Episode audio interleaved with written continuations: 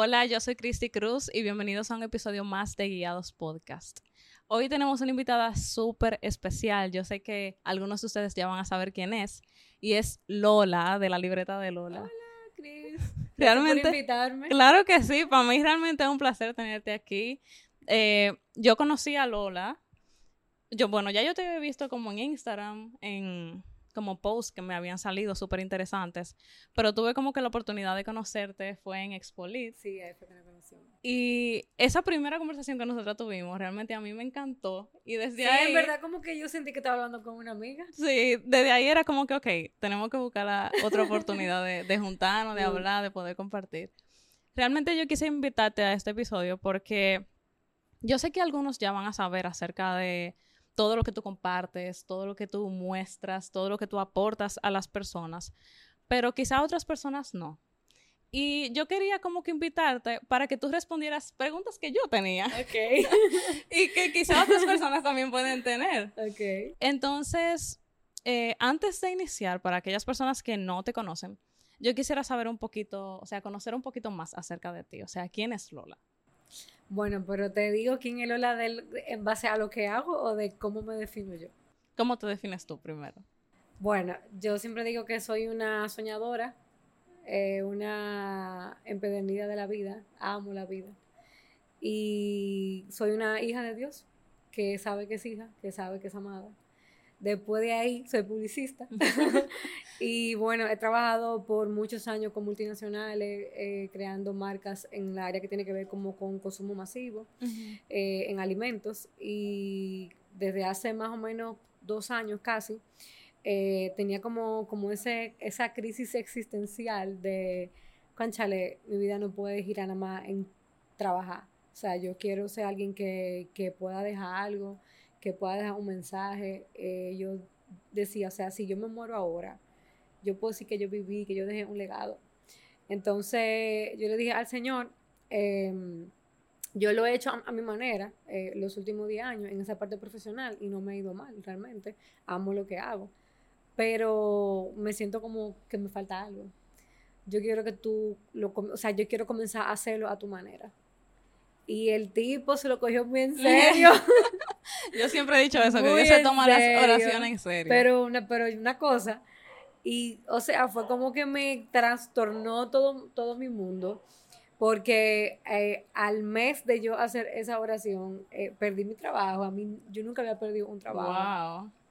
Entonces, yo que siempre fui una workahólica, eh, que digo que soy una workahólica en recuperación ahora, el tú estar sin hacer nada y tú sentí, literalmente, yo sentí de parte de Dios que Él me dijo, no busques trabajo. Entonces, como que tú me dijiste que tú lo querías hacer a mi manera, pues esto es mi manera. Yo no quiero que tú busques trabajo y yo quiero mostrarte lo que tú tienes que hacer. Y ahí fue entonces que la libreta de Lola como que resurgió, por decir así porque yo lo tenía, el proyecto, pero era como muy eh, inestable, o sea, in- in- inconstante sería la palabra.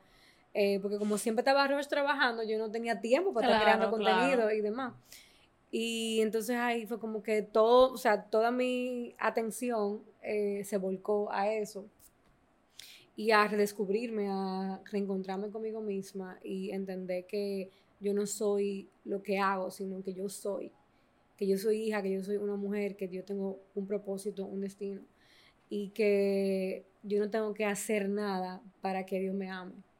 Con el simple hecho de él haberme creado y de yo saber que yo soy su hija, ya eso es suficiente para él. Y tú sabes que yo amo mucho, o sea, porque a veces es difícil realmente cuando el Señor nos hace esos llamados como fuera de lo normal. Con un tan confrontante. porque- Sí. o sea, como es difícil, pero después de que uno ve el resultado, es como que, wow, yo, gracias Señor. En verdad, tú sabes que yo me río porque algo que yo escuchaba mucho en, eso, en esos meses, como en esos primeros meses en, en lo que yo no sabía qué iba a hacer con mi vida, que estaba tirada en un mueble llorando, como que, Dios mío, pero ¿cómo que no con trabajo? ¿Qué yo voy a hacer?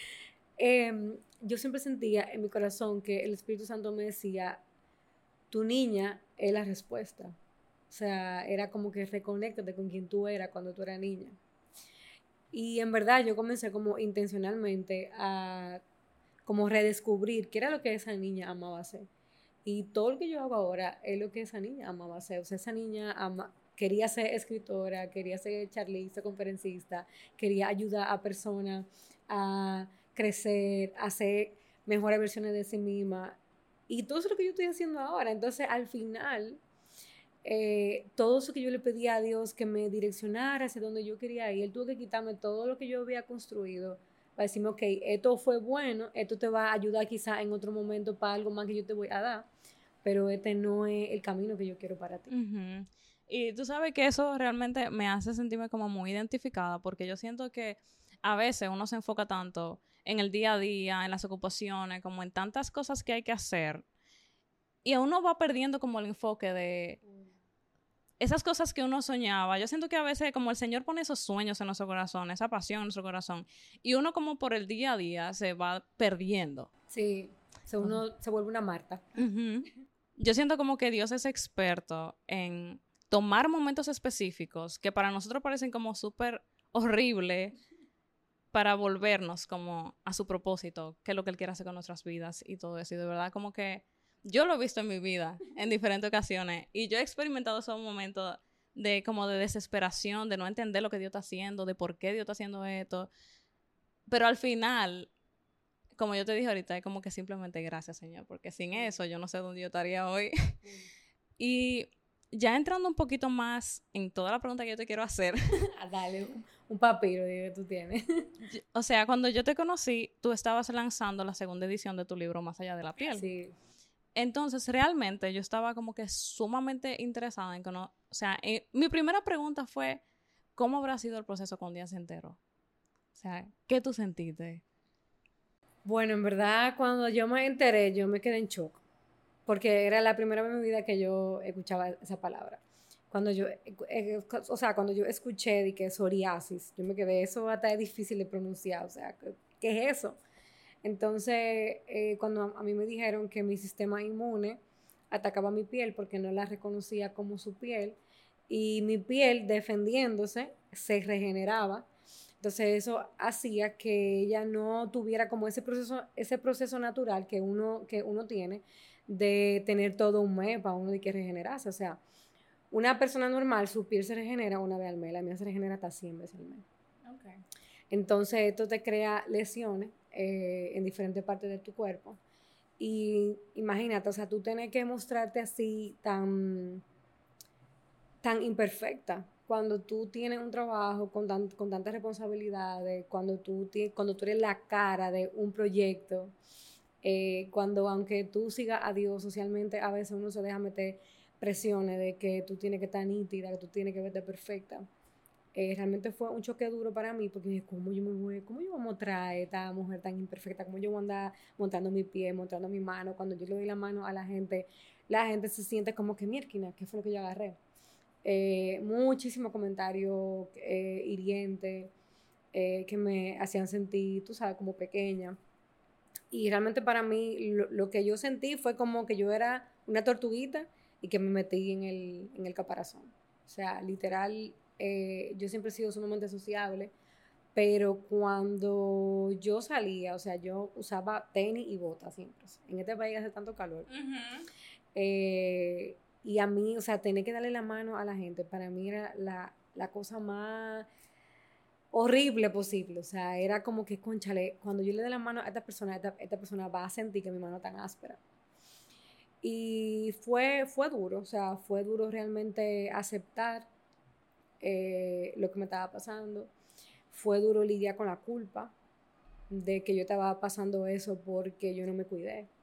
Porque como yo era una workahólica, yo dormía mal, me alimentaba mal, no me ejercitaba lo suficiente, no descansaba lo suficiente, yo era más, le daba para allá. Entonces todo, todo eso pensamiento de eh, culpa, de tú no te cuidaste lo suficiente, tú no te alimentaste lo suficiente, tú debiste de, todo eso, todo eso que yo debía hacer y que no hice me estaba matando. Y pues ahí yo tuve que comenzar como a, vivir un proceso de pedirle perdón a mi cuerpo. O sea, perdóname porque yo no, porque yo no te cuidé como, como yo debí. O sea, tú eres mi responsabilidad, tú eres mi templo y yo no cuidé mi templo. Entonces, Dios nunca permite algo para, para maldición en tu vida, pero Él no te va a quitar las consecuencias de lo que tú haces. Entonces, esas fueron las, las consecuencias en lo físico de yo no haberme cuidado, de yo vivir una vida aceleradísima. Pero en lo espiritual, Dios tenía un plan muchísimo más grande que eso. Y de verdad, como que justo ahí era donde yo quería llegar. O sea, me imagino, como tú me cuentas, como lo difícil que tuvo que haber sido el proceso, el ahora cómo, cómo manejamos la situación, qué cuidado yo tengo que tener, eh, cómo tiene que ser todo.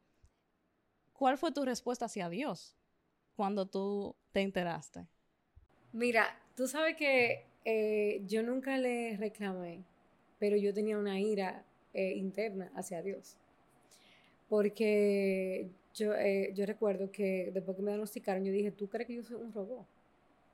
O sea, ¿tú crees que, que yo soy una gente que tú le puedes dar golpe y que va, va a poder con todo? Porque yo salí de la adolescencia y la adultez temprana, como hasta los 21 años, 22 eh, yo padecí de depresión, o sea, yo intenté contra mi vida varias veces. Entonces, después que yo coloco eh, a, Jesús, yo logré ser libre de eso y logré superar eso y de verdad yo te puedo decir que al, sol de hoy yo no he vuelto como a eh, recaer en, nada de eso. Entonces yo dije, conchale, ya yo sentía que ya yo pasé lo peor que una persona puede, puede pasar, que es tener depresión. O sea, yo nunca pensé que yo me iba como a enfrentar a algo ahora que era visible para los demás. Eh, porque la depresión tú puedes disfrazarla con tus echelchosos, la gente no se da cuenta. Eh, es, más, es más fácil de tú eh, esconderla, pero como tú escondes una lesión en tu piel. Entonces yo nada más como que decía, ¿tú crees que yo soy un robot? ¿Tú crees como que, que yo no me puedo romper? Y yo siempre me quedaba como en silencio porque yo decía que bueno, si él, si él permitió eso es porque él entiende que yo, que yo puedo con eso, pero en verdad yo estaba escondiendo que yo estaba enojada con él. Okay. Porque yo decía, ¿por qué tú permitiste eso? O sea, ¿por qué tú no me, por, qué tú no me dejaste las orejas antes? Porque tú tuviste que esperar que yo me estrellara. Pero yo nunca como que me atreví como a reclamárselo en ese momento porque fueron muchas las veces que yo sentía en mi corazón esa, esa voz suave que me decía, para.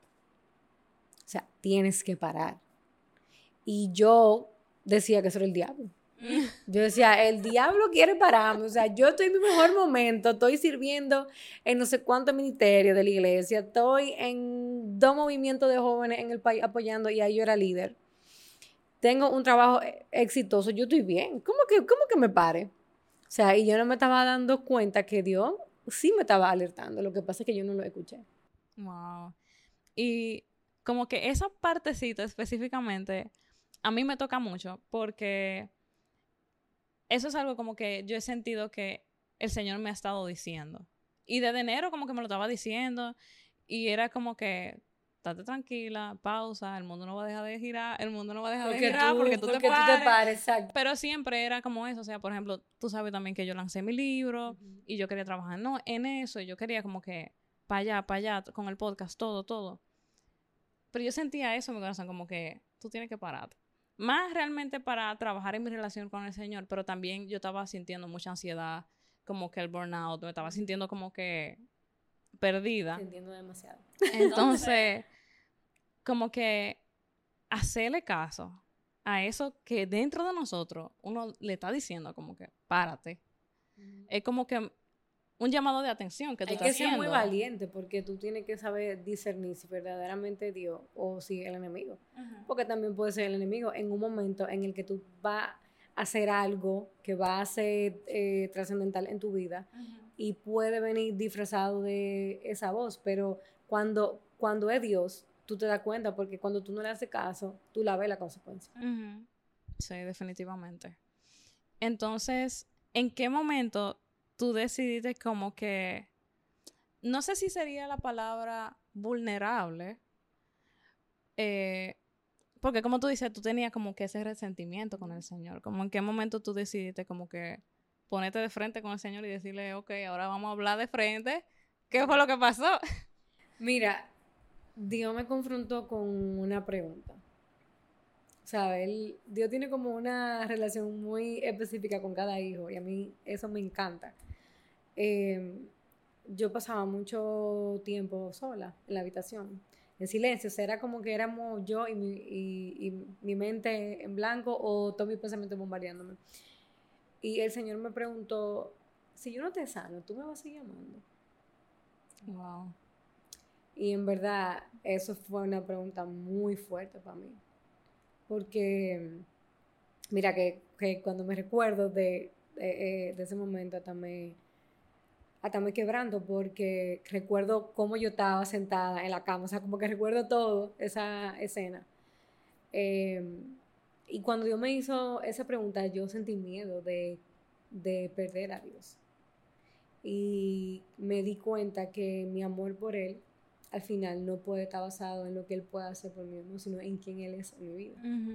Entonces ahí yo recordé cómo era mi vida cuando yo estaba en depresión, que yo decía que como Dios no me amaba en ese momento, porque yo no era ni siquiera creyente cuando eso, yo iba a salir sola de, de, la depresión y lo que hice fue hundirme más. O sea, ya yo sabía lo que era estar sin Dios y yo no quería volver a estar sin Él. Claro. Y ahí yo me di cuenta, como Pedro en la Biblia, de que tú sabes que yo no tengo a dónde ir. O sea, solamente tú tienes eh, palabra de vida para mí.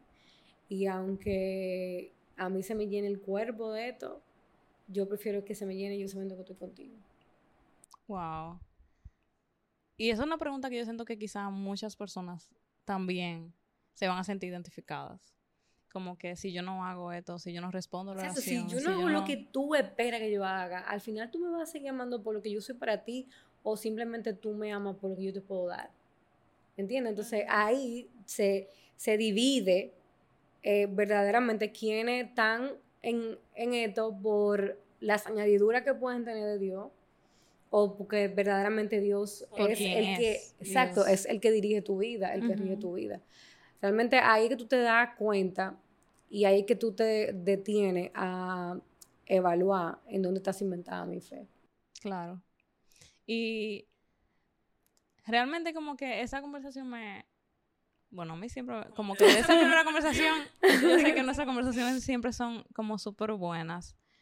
Y yo quisiera saber, sea, en el proceso, ya después de que tú viviste ese proceso, que ya tú dijiste como que no, Señor, yo te voy a amar a ti, a pesar de que tú no me perdones, a pesar, como tú dijiste, que se me llene el cuerpo de esto, yo te elijo a ti. Con el tiempo, ¿Cómo tuviste a Dios glorificarse en tu vida a través de esa enfermedad? Wow. Mm. Todavía lo veo glorificándose realmente. Em, yo dije, ya yo no voy a ser más una víctima.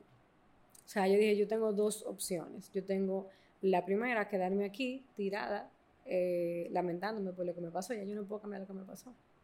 Pero me puedo quedar en ese, en ese papel de pobre de mí, que mira que me pasó esto, que no quiero que nadie me vea, o yo puedo agarrar esto que a mí me pasó y usarlo como mis marcas de batalla. Yo dije, o sea, recordé ahí, el Espíritu Santo me trajo a esos guerreros, cuando en la antigüedad, los 300 y eso, que cuando ellos volvían de la guerra, ellos contaban con tanto orgullo las cicatrices que tenían. Y ellos mostraban esas, esas, esas heridas con orgullo porque decían, yo fui a la guerra, yo peleé, pero yo vencí. O sea, yo estoy aquí. Entonces yo dije, esto que yo tengo son esas marcas que dicen que yo fui a la guerra, que peleé y que vencí. Entonces, si el, si el diablo quiso tirarme al piso con esto, pues entonces yo me voy a levantar y cuando yo me levante se van a levantar mucha gente conmigo. Entonces ahí yo quise conocer personas que tuvieron también padecimientos de la piel, porque yo no conocía personas que tuvieran padecimiento de la piel. Y, y, cuando yo convoqué, yo dije, bueno, quizá nos vamos a juntar tres, cuatro gente en, en, un mall. Cuando yo reviso el formulario, yo veo que van 10, van 20, van 25, van 30. Y yo me quedé, espérate, porque aquí está pasando algo, o sea, te está haciendo como que eh, un poco más grande. Y donde yo trabajaba en ese momento, ellos incluso me prestaron un espacio para que yo hiciera el encuentro ahí. Wow. Y ahí yo conocí como a 30 personas que tenían eh, padecimiento de la piel, más otras personas que se unieron porque les llamó la atención el tema. Y yo dije, en verdad, yo no tengo nada en comparado con la necesidad que hay. Entonces yo dije, yo voy a, a, retomar mi proyecto porque yo solté la libreta de Lola por un año y medio porque yo no sabía cómo, cómo mostrarme al mundo. Y yo dije, yo me voy a mostrar. Yo me voy a mostrar porque esta soy yo. Y esto que yo tengo a mí no me define. O sea, esto no define el valor que yo tengo como mujer, ni, ni lo que yo soy como mujer.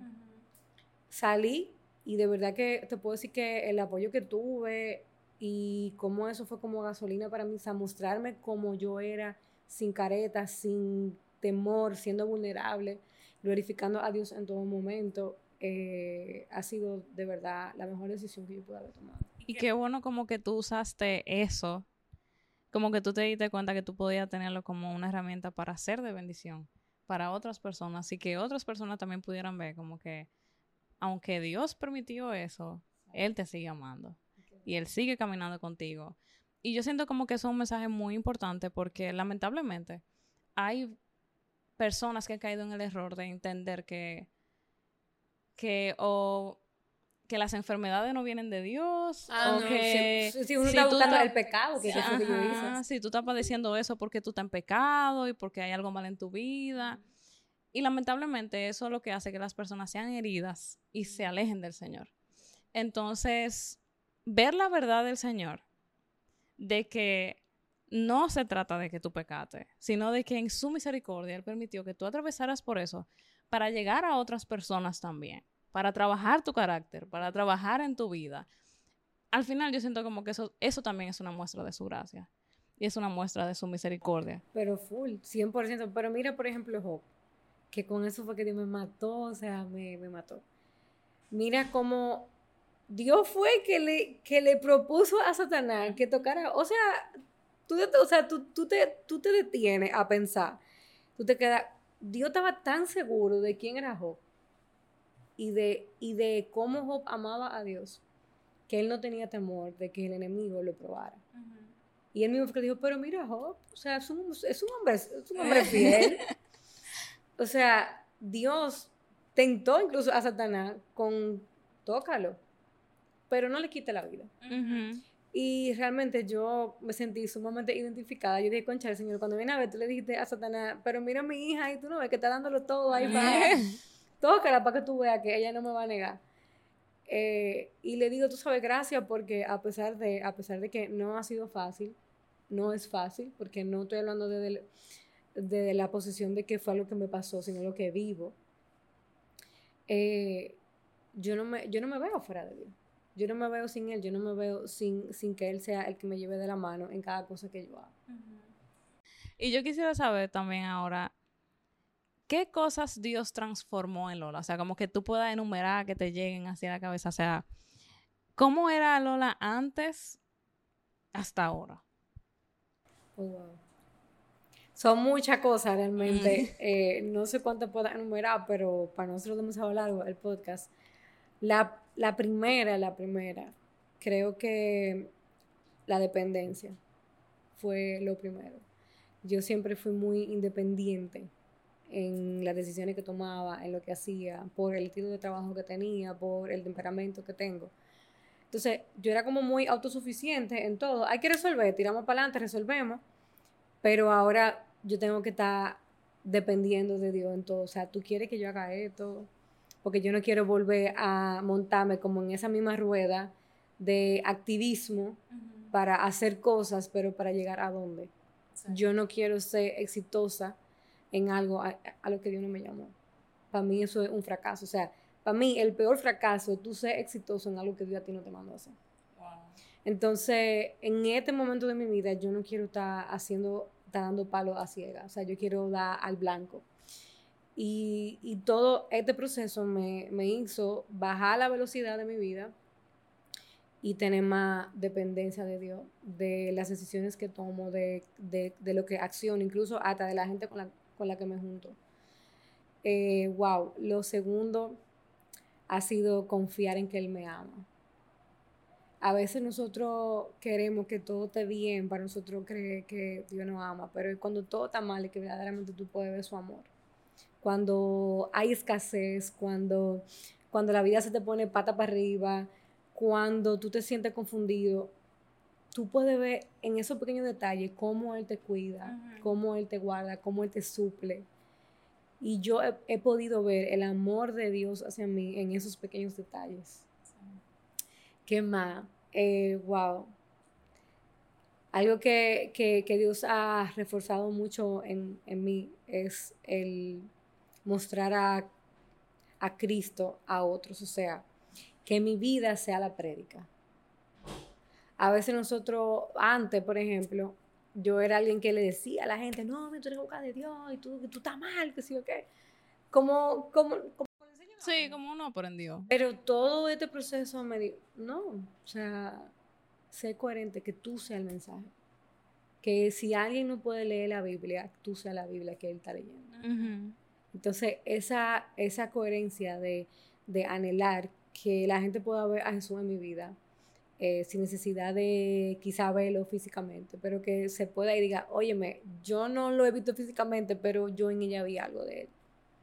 Entonces, ese anhelo de ser como un holograma de, él andante, eh, ha sido algo que se formó en mi vida em, en todo este proceso. ¿Qué más? Bueno, que todo es vanidad. Todo es vanidad. Wow. Yo creo que Eclesiastes no da bien duro con eso. O sea, eso se ha vuelto un lema para mí. Todo es vanidad. O sea, la belleza se va en algún momento. Eh, las riquezas que tú puedas tener se pueden ir en un momento. Los amigos que tú crees que son los mejores se pueden ir en un momento y al final, ¿quién tú eres? ¿Qué queda de ti? Entonces, el tú estás vivo, el tú estás aquí, el tú estás ahora, realmente eso es lo que importa. Cómo con mi vida, cómo con mi testimonio, yo puedo glorificar a Dios. Sí, tú sabes que con eso que tú dices, algo que yo he sentido, o sea, yo me recuerdo que una vez yo estaba orando y era como así también, como que, Señor, Moisés en algún momento me puede dejar y se puede ir, eh, mis amigos también se pueden ir, mi familia en algún momento puede faltar, pero al final como que el único que me queda, como eres tú, como que yo me recuerdo de eso, a mí nunca se me olvida esa frase, yo le dije al Señor como que tú eres mi única constante en un mundo lleno de variables. Exactamente. Todo varía, pero Dios siempre va a ser la única constante con nosotros. Entonces, de verdad que para mí tu testimonio es de muchísima bendición. Y yo sé que, que quizá la persona que no te conocían, que ahora sí te van a conocer también, va a ser de bendición. Ya sea que, que padezcan de alguna enfermedad o no. Sí, porque ya no le hablo solamente. Exacto. Porque al final tu testimonio habla mucho más, más profundo. O sea, no solamente con el tema de la piel, sino el tema de cómo, o sea, qué tan sincero nuestro amor al Señor, cómo nosotros tenemos que aprender a parar en un mundo que nos vive impulsando a estar todo el tiempo corriendo y haciendo miles de cosas al mismo tiempo. Y yo sé que, que tu testimonio va a seguir siendo de bendición como ya lo es. Entonces, para terminar, me gustaría que tú dijeras como que si tú pudieras darle una sola enseñanza a alguien que no esté escuchando, ¿qué tú le dirías? Una sola. Eh, yo creo que algo que yo he aprendido en todo este proceso y en estos últimos años es a apreciar el regalo de estar aquí y de estar ahora. O sea, a vivir la vida con intención. A veces nosotros vivimos tan aferrados a lo externo, a lo que nos falta, a lo que no hemos logrado, a esa meta que, que, ay, que ahora se me puso este peñón, pero dejamos de vista tantas cosas maravillosas que nosotros tenemos, o sea, cada día es un regalo. O sea, eh, Kung Fu Panda, que a mí me encanta, un chiquito, hay una, hay una frase que dice Owei, que es la, eh, la, como la tortuguita, que dice que el pasado ya pasó, el futuro es un misterio y el hoy es un regalo, por eso se llama presente. Entonces nosotros tenemos que vivir cada día sabiendo que el, estar aquí ahora es un regalo. No importa lo que tú estés pasando, no importa qué tan oscuro se vea tu panorama, si tú despertaste vivo hoy, eso es un regalo, porque quizá hay muchas personas que no lo lograron y tú sí. Entonces, el aprender a vivir con intención nos hace vivir la vida muchísimo más ligera. La vida es, muy simple. Y nosotros como que la complicamos tanto con, con tanto esquema, con tanta regla, con, con, tan, con tanto lo que debería y no debería. Con tanta comparación también. Que hacemos de todo menos vivir. Entonces eso yo le diría que, que le pidan a Dios y si no creen en Dios, o sea, pídanle como quiera, ¿verdad? Que los enseñe a vivir cada día apreciando el regalo de estar aquí y de estar ahora. Wow. Y eso a mí también me toca. porque es algo como que justo el Señor ha estado tratando conmigo. Eh, como yo estaba diciendo ahorita, yo me tomé una pausa porque el Señor me estaba como llamando a tomarme la pausa. Y yo no puedo como que explicarte lo feliz y lo mucho que yo pude como que afirmar mi relación con Dios en medio de esa pausa, en medio del silencio, en medio de, de enfocarme, porque al final de eso se trataba, como de apagar todo el ruido alrededor y poner mi mirada en un punto fijo, que era Dios. Y como que, Señor, enséñame lo que tú me quieres enseñar, guíame, dime qué es lo que, porque a veces yo siento que en medio de todo el ruido, uno pierde el enfoque, como estábamos hablando ahorita, y como que se le olvida. ¿Para qué yo estoy aquí? O sea, ¿qué tú quieres hacer conmigo? ¿Qué, como que, qué específicamente, Señor? Háblame. Entonces, yo de verdad le doy muchas gracias a Dios por esta oportunidad de poder hablar contigo, de poder conversar contigo nuevamente. Em, para las personas que están escuchando o viendo el episodio, ella es Lola, su Instagram es la libreta de Lola.